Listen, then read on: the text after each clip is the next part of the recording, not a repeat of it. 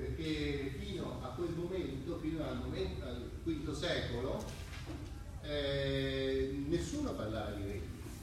C'era un impero e l'impero aveva delle province, le province avevano dei pretori.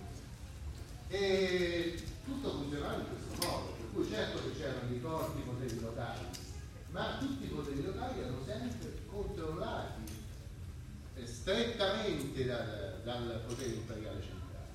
E il potere imperiale centrale era un potere, diciamo così, appunto non regale ma imperiale. Che differenza c'è? È difficile dirlo, però un elemento certamente c'è, che mentre un re è connesso con il suo popolo,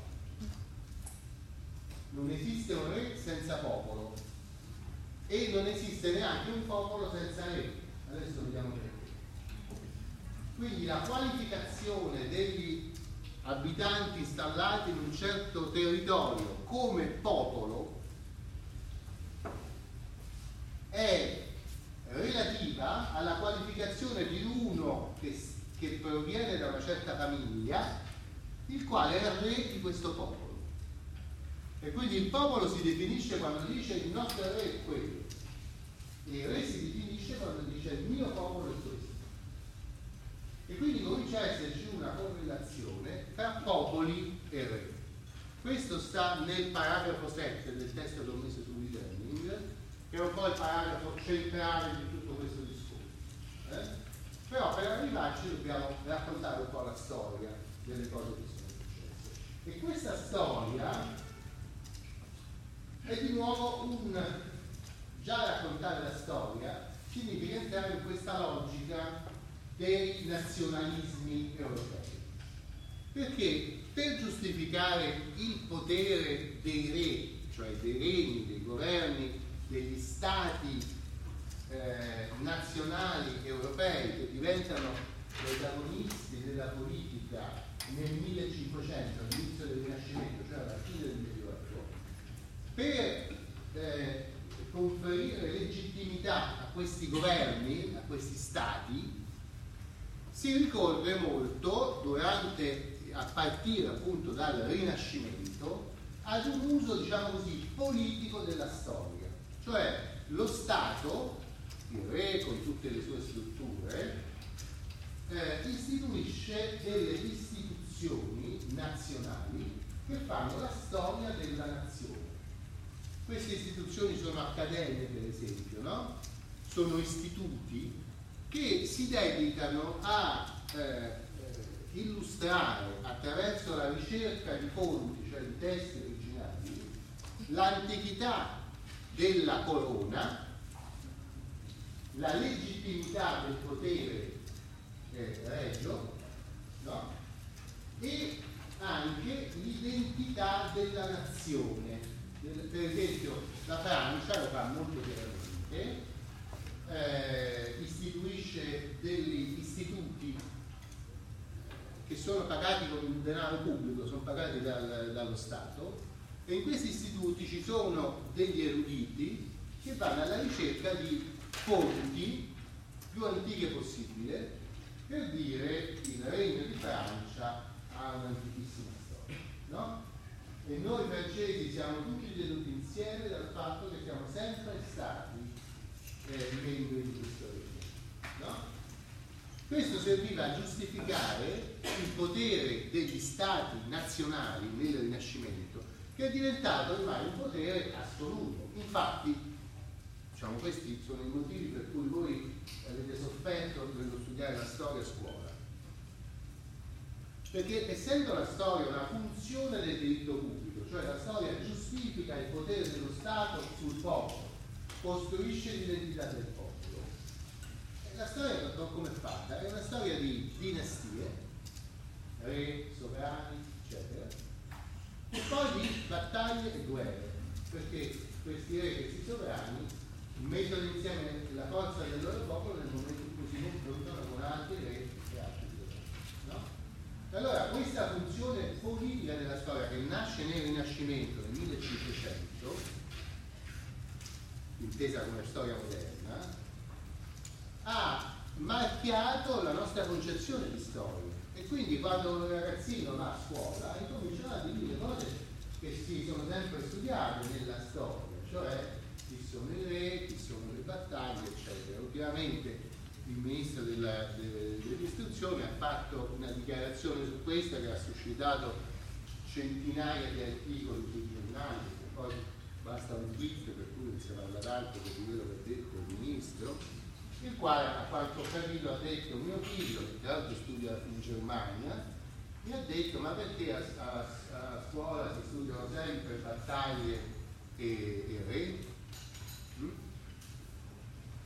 E lui diceva ah, bisogna cambiare, sì, bisogna cambiare, ma si potrebbe anche invece capire perché si studiano le battaglie, perché la storia è uno strumento fondamentale del diritto pubblico, si potrebbe dire che la storia nasce come un pezzo del diritto pubblico, che giustifica l'esercizio dei poteri pubblici da parte di quello là che è nato in quella famiglia. No? Va bene? Quindi poi dopo gli storici sono separati dai giuristi, ma all'inizio gli storici erano quasi tutti giuristi.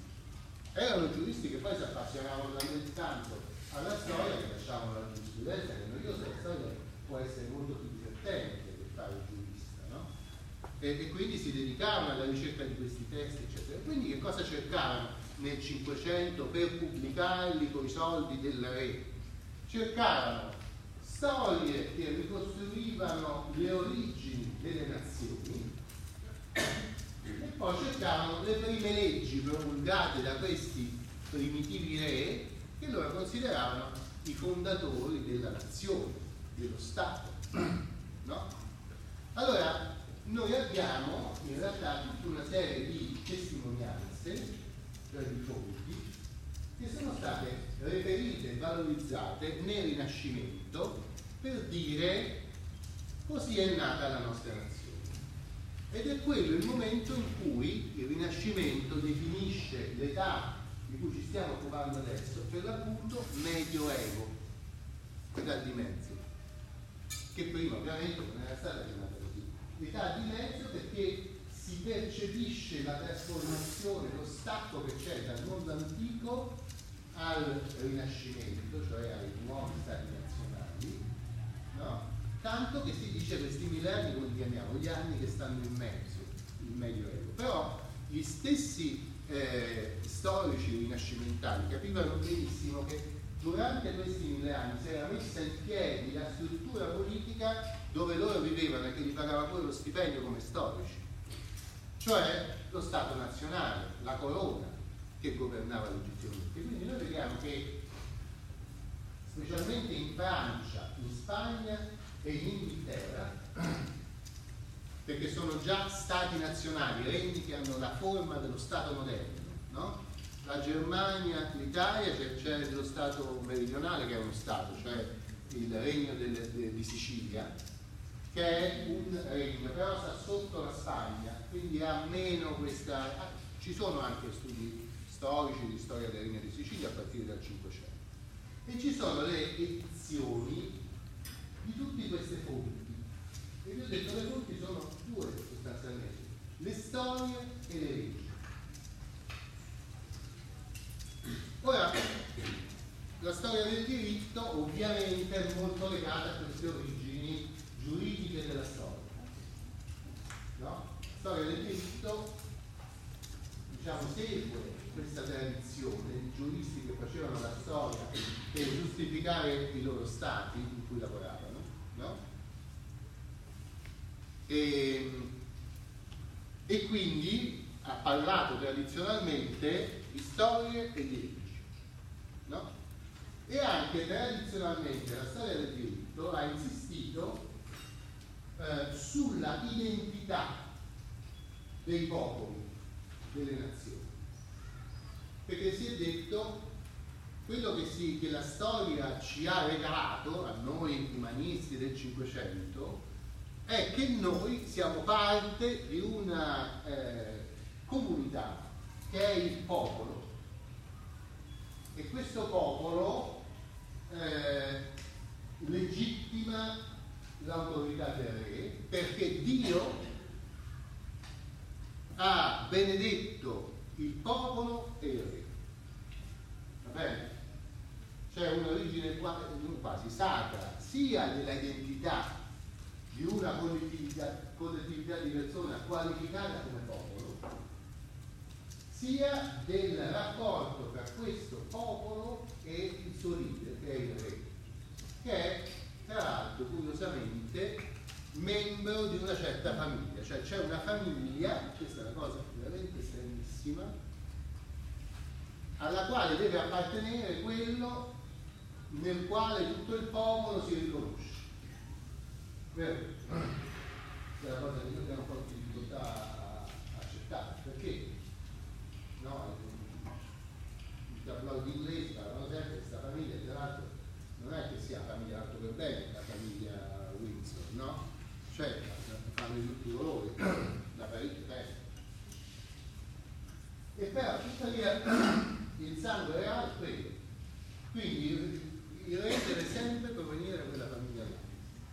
In Francia, finché hanno avuto il re, non solo doveva provenire da quella famiglia là, ma deve essere pure maschio.